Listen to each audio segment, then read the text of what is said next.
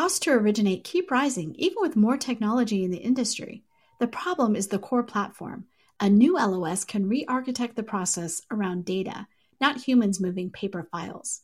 Vesta has built this LOS, and you can learn more at Vesta.com.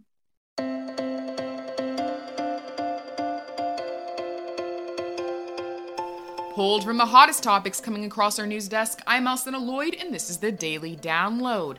Today, HousingWire's HW Plus managing editor Brena Nath discusses whether or not COVID 19 will derail the U.S. housing market.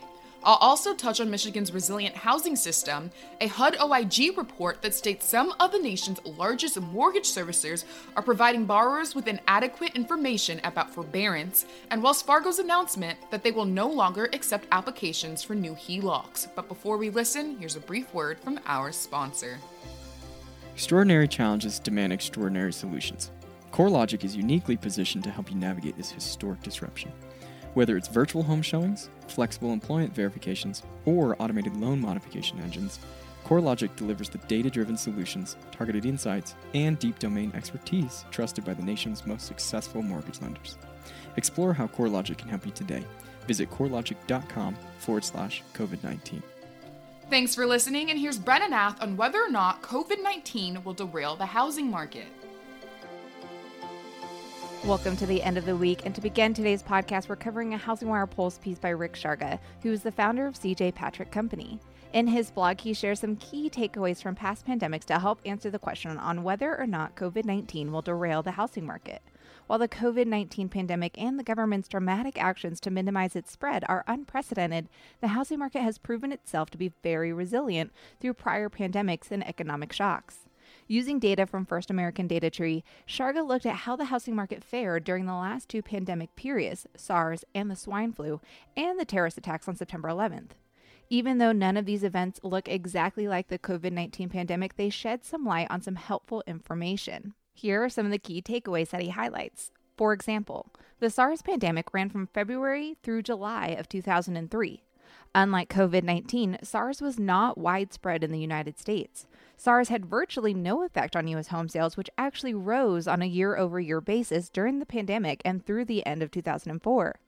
Meanwhile, the swine flu, H1N1, had a much more dramatic impact on the United States, infecting over 61 million Americans, resulting in 273,000 hospitalizations and nearly 12,500 deaths during its pandemic period, which ran from June 2009 through June 2010 but it is difficult to ascertain exactly how heavily the swine flu impacted the housing market since this period was also during the dark days of the Great Recession.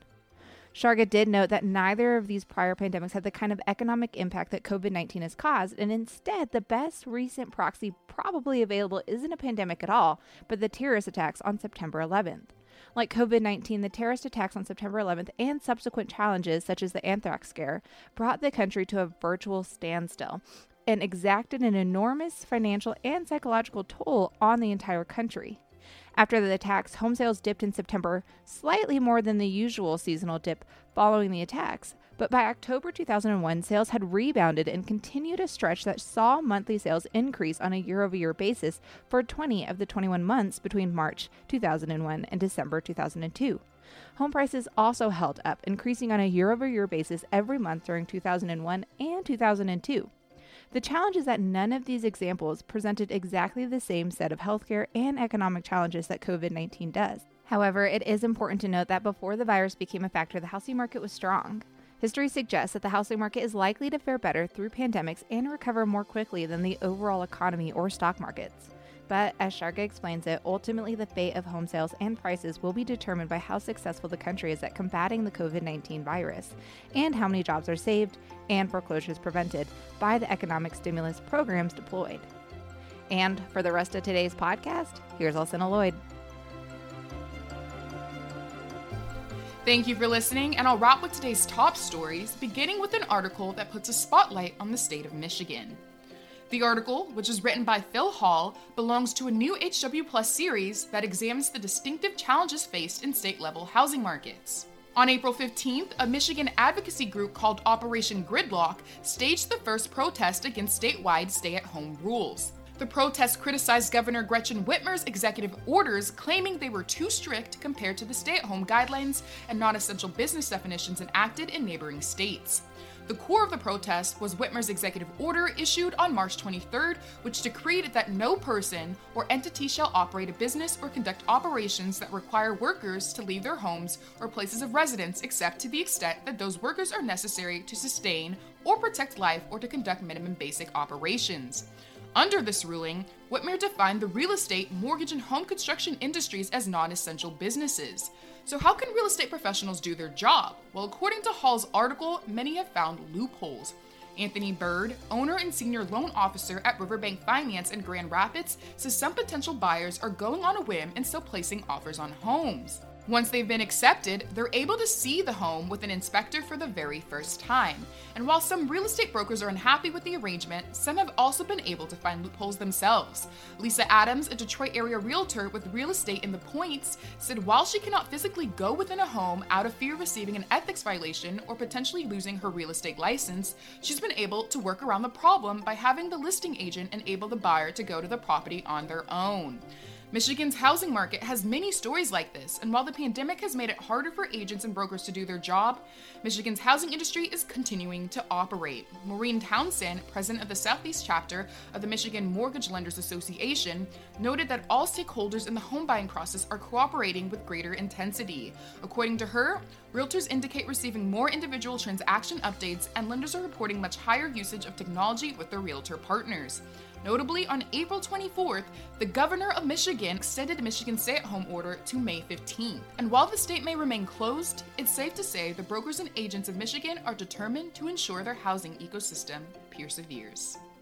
Our next story comes from Ben Lane and indicates that some of the largest mortgage servicers in the country are providing borrowers with confusing and at times seemingly contradictory information about forbearance, according to a federal watchdog.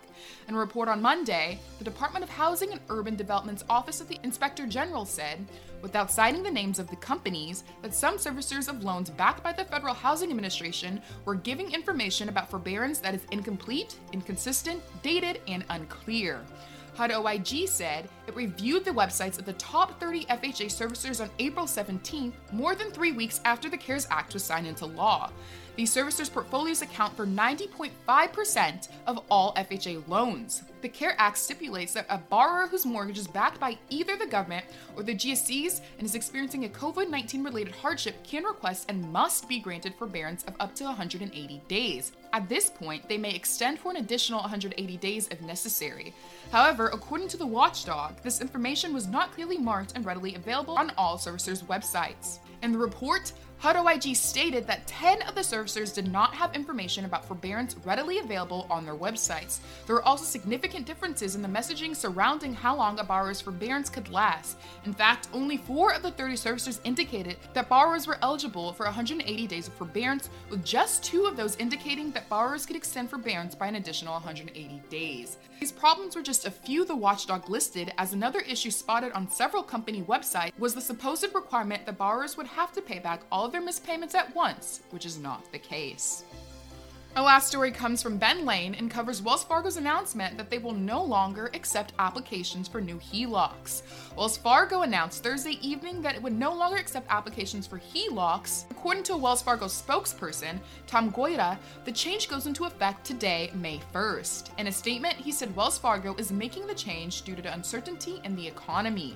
According to him, Wells Fargo's home lending will temporarily stop accepting applications for all new home equity lines of credit after April 30, as the decision to temporarily suspend the origination of new HELOCs reflects careful consideration of current market conditions and the uncertainty around timing and scope of anticipated economic recovery.